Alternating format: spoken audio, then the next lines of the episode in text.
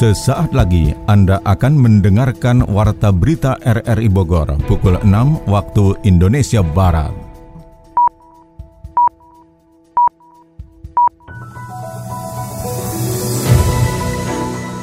Selamat pagi. Saudara, kita bersua kembali lewat Warta Berita R R I Bogor, Senin dua puluh lima Januari dua ribu dua puluh satu. Informasi ini juga dapat Anda dengarkan melalui audio streaming R R I Play dan dapat Anda dengarkan kembali melalui podcast kami di Spotify, Anchor, Podtail, dan Google Podcast. Warta Berita ini juga turut disiarkan Radio Tegar Beriman, Kabupaten Bogor. Berikut kami sampaikan berita utama. Pasca diterjang banjir bandang, sebagian besar warga korban banjir tersebut di Desa Tugu Selatan, Kecamatan Cisarua, Kabupaten Bogor, sudah kembali menempati rumah mereka masing-masing. Sebuah truk dilaporkan hilang kendali dan menabrak sebuah bengkel tambal ban di Jalan Raya Puncak. Akibatnya, tiga korban luka dan tiga motor rusak di seruduk kendaraan tersebut. Wahana Lingkungan Hidup Indonesia Walhi, Jawa Barat menyoroti rendahnya resapan air akibat maraknya alih fungsi kawasan hutan yang berdampak pada peningkatan potensi bencana.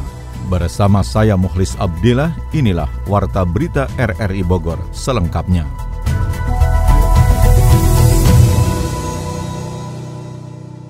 Saudara, lebih dari sepekan penyuntikan vaksin covid sembilan belas di sejumlah kota kabupaten di wilayah Provinsi Jawa Barat termasuk kota Bogor dilakukan, kini provinsi tersebut tengah menyiapkan suntikan vaksin yang sama untuk tahap kedua.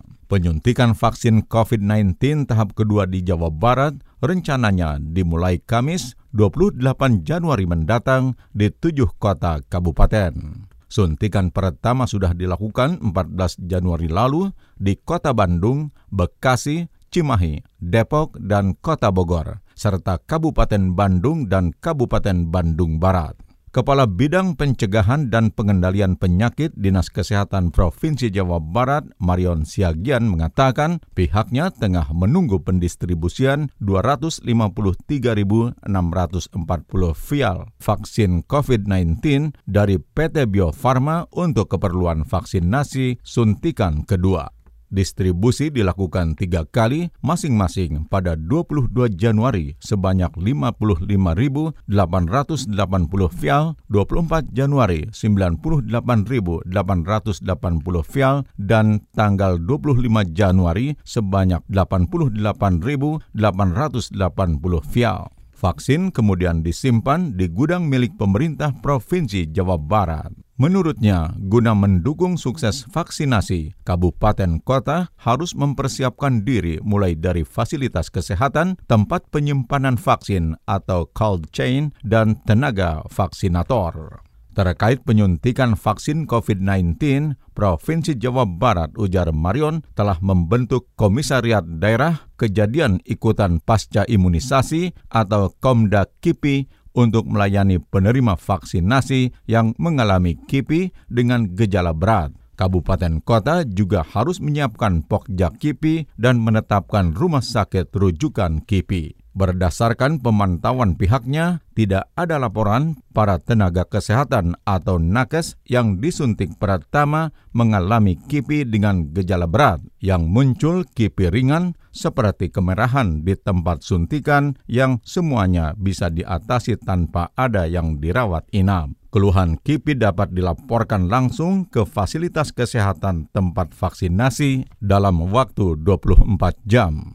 K I P I berat akan dicatat petugas ke website keamanan vaksin yang dapat diakses langsung seperti ke Komnas Kipi. Berdasarkan evaluasi, penyuntikan tahap pertama atau termin ke satu empat belas Januari lalu, secara umum, tutur Marion, vaksinasi di tujuh kabupaten kota berlangsung lancar. Vaksinasi termin pertama sudah berjalan dengan baik, namun diakui Marion masih terkendala dengan sistem aplikasi sehingga cakupan pada awal pelaksanaan masih rendah. Ditambahkan Kabid Pencegahan dan Pengendalian Penyakit Dinkes Jabar Marion Siagian, di luar tujuh daerah tersebut sudah ada daftar kabupaten kota yang akan divaksin selanjutnya yang tahap pertama penyuntikannya dilakukan pada dua puluh delapan Februari mendatang. Seperti diberitakan sebelumnya, penyuntikan pertama di tujuh daerah yang dimulai empat belas Januari lalu terdapat delapan belas ribu tiga puluh empat tenaga kesehatan dan enam puluh sembilan tokoh masyarakat yang sudah divaksin. Sementara itu, vaksin covid sembilan belas di Kota Bogor pada termin kesatu sudah disuntikan kepada dua ribu dua ratus enam puluh tiga warga, terutama tenaga kesehatan, seperti dilaporkan Sony Agung Saputra. Saya Reno dari komunitas pesepeda Bogor Cycling Ranger atau B C R. Vaksinasi di Indonesia semoga bisa serempak diadakan dan semoga masyarakat semuanya menjadi sehat dan terhindar dari covid sembilan belas. Saya Rizky Dayat dari Bogor. Untuk mengenai vaksin, saya agak sedikit merasa takut dengan vaksin COVID itu. Saya Nona Munawaro dari Kabupaten Bogor. Vaksinasi yang mulai dilangsungkan pada tiga belas Januari dua ribu dua puluh satu lalu, menurut saya terbilang sukses. Sebanyak dua ribu dua ratus enam puluh tiga masyarakat Bogor, terutama tenaga medis, sudah mendapatkan vaksinasi Sinovac sebagai salah satu penanganan covid sembilan belas. Proses awal pemberian vaksin itu bermula dengan adanya penyuntikan kepada Forum Komunikasi Pimpinan Daerah Forkominda Kota Bogor seperti Wakil Wali Kota Bogor, Deddy Rahim, dan Danrem nol enam satu Surya Kencana Bogor Brigadir Jenderal T N I Ahmad Fauzi dan Dandim nol enam nol enam Kota Bogor Kolonel Infantri Robi Bulan bersama Kapolresta Bogor Kota Kombes Pol Susatyo Condro. Kemudian vaksin itu disuntikan kepada tenaga medis di R S U D Kota Bogor dan rumah sakit lainnya termasuk Dinas Kesehatan setempat. Kepala Dinas Kesehatan Kota Bogor Dokter Srinowo mengungkapkan saat ini pemberian vaksin masih terus berjalan dengan adanya proses penyuntikan secara bertahap kepada tenaga medis. Medis.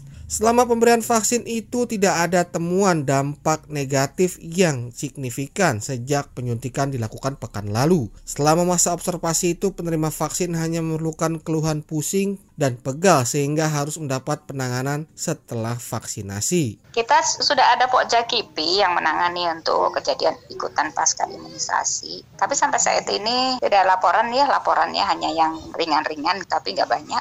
Saya lihat data per kemarin ya, kita kalau nggak salah udah sekitar dua puluh empat persen dari sasaran. Selang empat belas hari sejak penyuntikan pertama, valnya empat belas hari. Sementara itu penerima vaksin gelombang pertama Kota Bogor, Komandan Kodim nol enam nol enam Kota Bogor, Kolonel Infantri Robi Bulan mengungkapkan, saat ini tidak ada keluhan dampak negatif dari penyuntikan vaksin pertama. Hal itu karena sebelum penyuntikan sudah melakukan tahap prosedur kesehatan seperti cek kesehatan, cek kondisi kesehatan dan tekanan darah, sehingga mendapat status sehat siap vaksin. Prosedur pemeriksaan kesehatan juga akan berlanjut pada pemberian vaksinasi tahap kedua dengan adanya pendampingan dari tenaga kesehatan beberapa hari sebelum penyuntikan. Alhamdulillah sehat-sehat.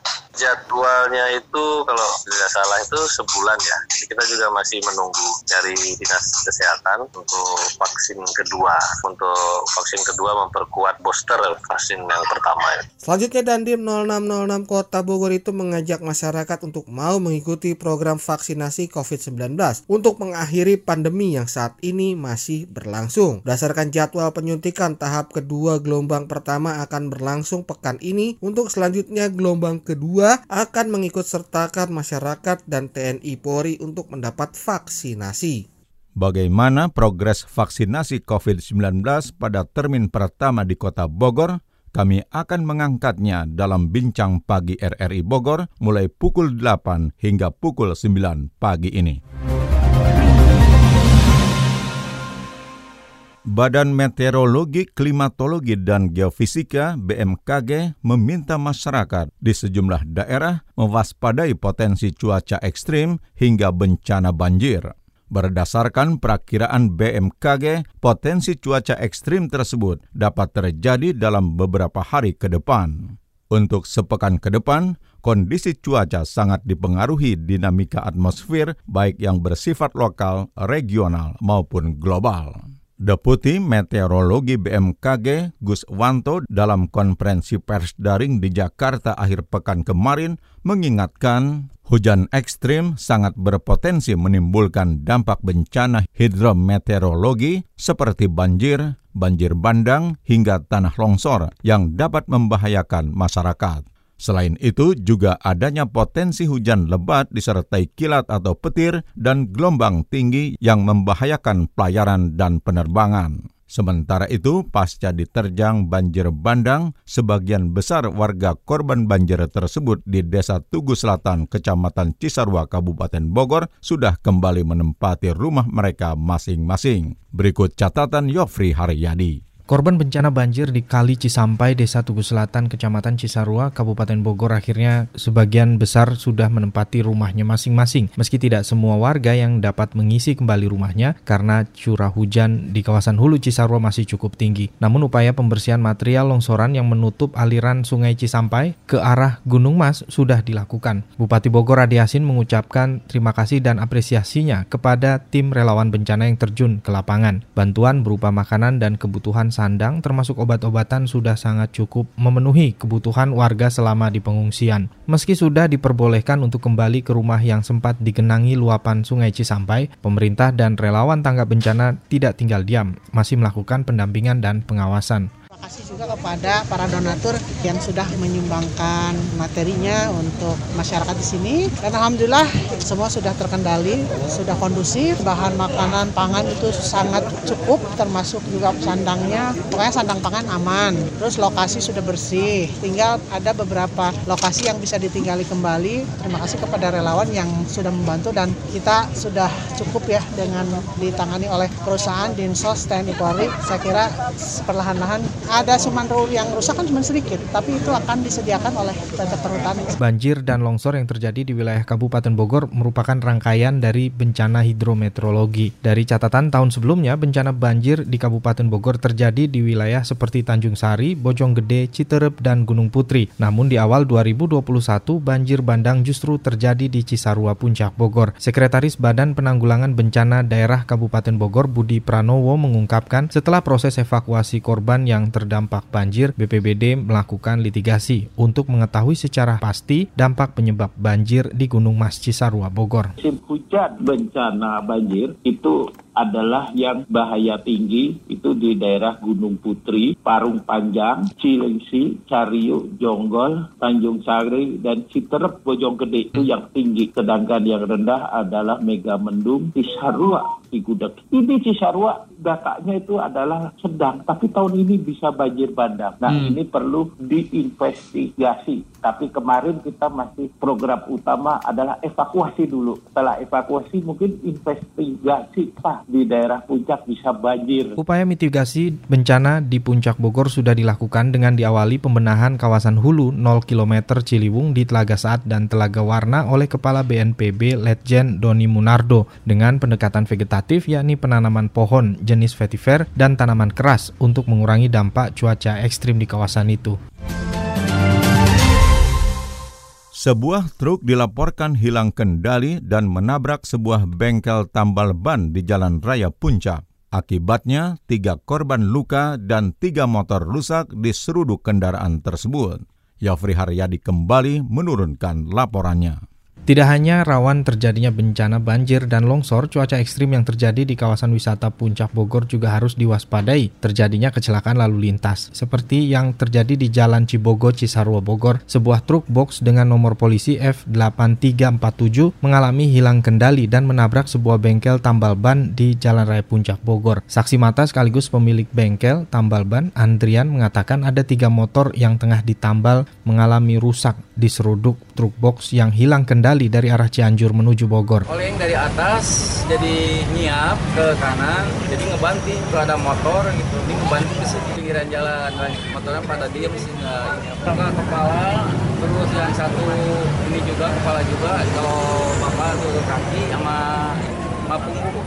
duduk, suruh duduk mobil. Salah satu motor yang rusak dengan nomor polisi F enam tiga nol enam B W mengalami rusak yang cukup parah dan tiga orang mengalami luka termasuk pemilik bengkel motor di Jalan Cibogo Cisarua Bogor. Kanit Lakalantas Polres Bogor Ibtu Ardian membenarkan ada tiga korban dalam kejadian tersebut yang mengalami luka saat menghindari serudukan truk yang dikemudikan oleh Iwan yang kini menjalani pemeriksaan di unit Lakalantas Ciawi Polres Bogor. Jadi kendaraan tersebut berasal dari atas menuju ke bawah atau dari Cianjur menuju Jakarta.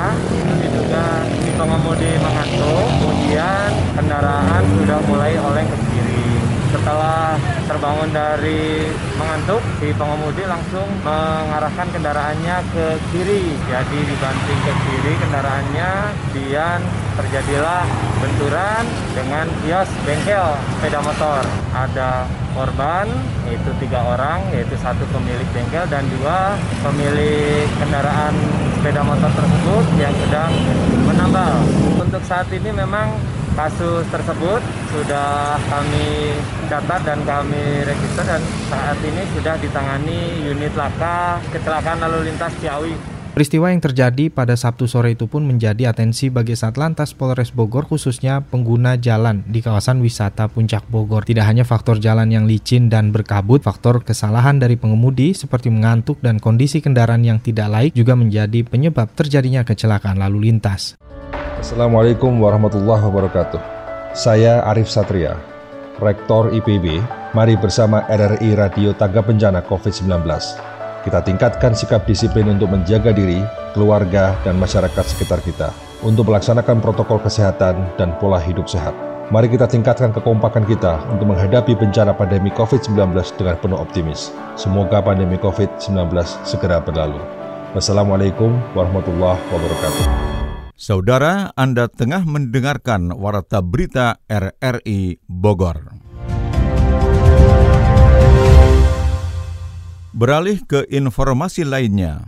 Wahana Lingkungan Hidup Indonesia Walhi Jawa Barat menyoroti rendahnya resapan air akibat maraknya alih fungsi kawasan hutan yang berdampak pada peningkatan potensi bencana. Kita simak catatan Adi Fajar Nugraha. Jawa Barat menjadi salah satu wilayah yang memiliki potensi bencana tinggi di Indonesia, seperti halnya bencana banjir bandang yang terjadi di wilayah Gunung Mas, Kabupaten Bogor pada Selasa lalu. Banjir diduga akibat adanya longsoran yang terjadi di hulu Sungai Cisampai di tengah intensitas hujan yang tinggi. Walhi Jawa Barat pun turut menyoroti alih fungsi hutan yang masih banyak terjadi di wilayah Bogor. Direktur Walhi Jawa Barat Meiki Paedong mengungkapkan, fungsi kawasan hutan di Bogor telah banyak dibebani oleh aktivitas pertambangan dan perizinan H G U yang menyebabkan berkurangnya resapan air sehingga potensi bencana tidak terhindarkan. Ditambah lagi dengan adanya Undang-Undang Cipta Kerja yang menurut Meiki mengancam keselamatan lingkungan hidup ke depannya. Kalau secara global kan tutupan lahan kawasan hutan Jawa Barat masih di atas tiga puluh persen. Untuk provinsi ini memang Kabupaten Bogor berkurang di, di bawah tiga puluh persen. Ya ketentuannya kan menurut peraturan undang-undang tata ruang, apalagi ancaman terbaru nanti akan berlaku karena di undang-undang Cipta Kerja tidak ada ketentuan seperti itu. Tutupan lahan tiga puluh persen itu sudah tidak akan berlaku lagi. Nah itu ancaman baru sebenarnya khususnya Kabupaten Bogor itu juga bisa lama-kelamaan berpotensi berkurang di saat banyak sekali kegiatan-kegiatan di Kabupaten Bogor, kawasan-kawasan hutannya dibebani oleh izin pertambangan, lalu izin-izin lainnya H G U yang patut diwaspadai ke depannya akan semakin mengurangi kawasan hutan. Potret bencana yang akhir-akhir ini terjadi di sejumlah wilayah Indonesia harus menyadarkan kita semua akan pentingnya menjaga alam. Edukasi masyarakat tentang pentingnya mitigasi bencana harus ditingkatkan guna meminimalisir dampak bencana alam yang dapat terjadi kapanpun dan dimanapun. Forum Komunikasi Pimpinan Daerah Forkopimda Kota Bogor meningkatkan pengawasan protokol kesehatan sampai ke tingkat R T dan R W. Catatan selengkapnya disampaikan Sony Agung Saputra. Personil T N I, Polri, dan aparatur pemerintah tingkat Kota Bogor terus mengintensifkan pencegahan covid sembilan belas dengan gerakan lima M, meliputi menjaga jarak, memakai masker, mencuci tangan, menghindari kerumunan, dan membatasi mobilisasi interaksi untuk memutus mata rantai covid sembilan belas. Program itu berlangsung bahkan sampai tingkat R T dan R W untuk memberikan keamanan bagi seluruh masyarakat yang berpotensi terjangkit virus tersebut. Berdasarkan data, terdapat tujuh ratus sembilan puluh sembilan R T dan R W yang akan ada satu polisi di R T dan R W untuk menjaga wilayah dan memastikan penegakan protokol kesehatan. Kapolresta Bogor Kota Kombes Pol Susatyo Condro mengungkapkan pihaknya mengintensifkan pencegahan dini dengan adanya penyuluhan kepada masyarakat dan penegakan aturan protokol kesehatan di tingkat terbawah. Aparatur R T dan R W berserta T N I Polri turun langsung untuk menegakkan aturan dengan memberikan sanksi tegas kepada pelanggar protokol kesehatan. Kita turun langsung kepada masyarakat. Negara harus hadir untuk semua masyarakat. Kita saat ini menghadapi pandemi, maka kami dari pihak kepolisian akan turun mencurahkan semua pekerjaan kami untuk melawan, untuk berjuang menekan tingginya angka covid sembilan belas. Sinergitas di antara kami tentunya tidak hanya pada level kami, tapi sudah sampai dengan pada level R W. Bagi basis terdepannya bersama para ketua R T, dan kita berharap klaster-klaster keluarga, klaster-klaster pemukiman itu bisa ditekan. Karena kalau tidak sadar turun masuk ke klaster pemukiman akhirnya menyebar lebih luas lagi. Sementara itu di Kota Bogor sudah ada R W siaga covid sembilan belas sehingga seluruh aparatur polisi akan bersinergi dengan perangkat tersebut dalam melakukan pencegahan covid sembilan belas. Kemudian membantu dalam penelusuran atau tracking mereka yang berpotensi tertular covid sembilan belas sehingga bisa melakukan langkah isolasi atau karantina di suatu wilayah yang terpapar virus. Tol Bogor Outer Ring Road Bor Seksi tiga A Simpang Yasmin Kayu Manis akan dibuka pada akhir Januari ini dan rencananya akan ada penyesuaian tarif. Wakil Wali Kota Bogor Deddy Rahim usai rapat persiapan pembukaan akses tol Bor Seksi tiga A di Balai Kota Bogor mengatakan pengoperasian jalan tol tersebut sempat tertunda akibat beberapa kendala yang dihadapi P T Marga Sarana Jabar M S J dalam proses pembangunannya. Namun karena ada investasi yang cukup besar dalam proses pembangunan tol tersebut, maka kenaikan tarif ujarnya menjadi konsekuensi. Saat ini tarif tol Bor Seksi tiga A mulai dari Ruas Sentul Selatan Simpang Yasmin sebesar sepuluh ribu rupiah. Dengan adanya penambahan jarak sejauh dua koma lima kilometer hingga Salabenda, maka akan ada penambahan tarif sekitar empat ribu rupiah. Tarif tersebut, lanjut Deddy, telah disetujui Kementerian P U P R dan Badan Pengatur Jalan Tol B P J T. Di tempat yang sama, Dirut P T M S J Deddy Krisnaryawan Sunoto menjelaskan terkait kendala yang dihadapi selama proses pembangunan adalah persoalan klasik, yakni pembebasan lahan. Selain itu, biaya konstruksi dalam proses pembangunan jalan tol tersebut terbilang cukup besar, sehingga ia berharap agar hal itu dipahami pengguna jalan tol mengingat jalan tersebut adalah jalan layang dengan tiga lajur. Penetapan tarif empat belas ribu rupiah menurutnya merupakan hasil dari kajian beberapa aspek, diantaranya pertimbangan kemampuan dan kemauan membayar dari pengguna jalan tol, serta pertimbangan pengembalian dana pinjaman yang dilakukan P T M S J. Dengan tarif tersebut, pihaknya mengaku akan mengalami defisit terlebih dahulu untuk beberapa tahun ke depan, sambil berharap adanya pertumbuhan lalu lintas. Ini mengingat akan adanya bangkitan-bangkitan dampak pembangunan jalan tol baru yang menyambung hingga Jakarta melalui Antasari. Sementara itu, pengamat tata kota Yayat Supriatna mengingatkan sebagai cara redistribusi fungsi harus bisa mengembangkan kawasan Kayu Manis. Sebab ruas jalan tersebut mendorong tumbuh kembangnya kawasan-kawasan baru.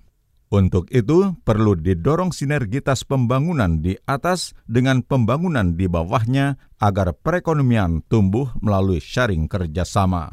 Yang menjadi tantangan kata Yayat adalah koridor di bawah harus cantik, koridor di atas lancar, penataan pedestriannya bagus sehingga disitulah dibutuhkan sharing. Pembangunan jalan tol tersebut juga menambah road ratio jalan di Kota Bogor. Semakin banyak jaringan jalan, menumbuh kembangkan kawasan baru sehingga terwujud redistribusi fungsi. Kedepan, tambah Yayat Supriatna, jika sudah terkoneksi, Bogor akan menjadi sentra ekonomi besar. E-Sport Indonesia Kabupaten Bogor menjaring atlet potensial dari lingkungan sekolah. Catatan selengkapnya mengenai hal itu disampaikan Ade Fajar Nugraha.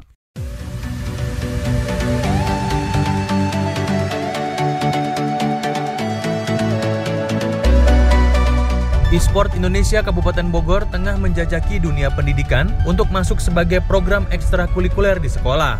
Hal ini sesuai dengan program kerjanya untuk menjaring para atlet potensial di lingkungan sekolah. Pengurus E-Sport Kabupaten Bogor, Luki Aditya, mengatakan saat ini pihaknya tengah melakukan uji coba ke sejumlah sekolah untuk berkolaborasi, menjadikan e-sport sebagai kegiatan ekstrakurikuler bagi pelajar. Kegiatan itu juga dipandang menjadi satu wadah positif untuk menampung hobi para pelajar agar minat dan bakatnya tersalurkan dengan baik. Kita saat ini sedang melakukan percobaan ekskul di beberapa sekolah. Jadi sekarang lagi nampung nih di sekolah-sekolah S M P untuk menjalankan ekskul e-sport dulu, percobaan di beberapa sekolah dulu. Kalaupun sukses berdampak positif, jadi anak-anak terwadahkan dan mereka bermain itu nggak hanya untuk fun aja, mereka lebih main jadi ada tujuan. Nanti kita akan mulai ke seluruh sekolah di Kabupaten Bogor. E-sport Kabupaten Bogor yakin program kolaborasi dengan sekolah akan menjadi pelajar yang potensial untuk menjadi atlet profesional berprestasi baik di tingkat daerah maupun nasional. Pasalnya e-sport saat ini tidak dapat dipandang sebelah mata sebab kegiatan ini bukan sekedar bermain game namun telah diakui sebagai cabang olahraga di dunia.